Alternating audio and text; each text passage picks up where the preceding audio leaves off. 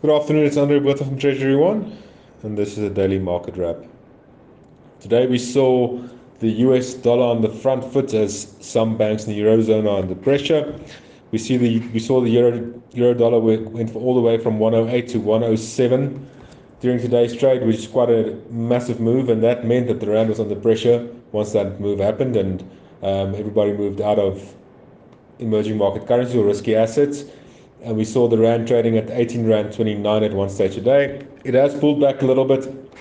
The rand is currently trading at 18 rand 16.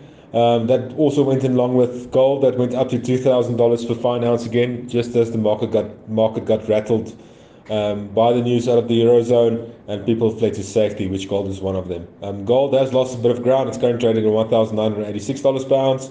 Um, Brent crude is currently trading at seventy-three dollars per ounce.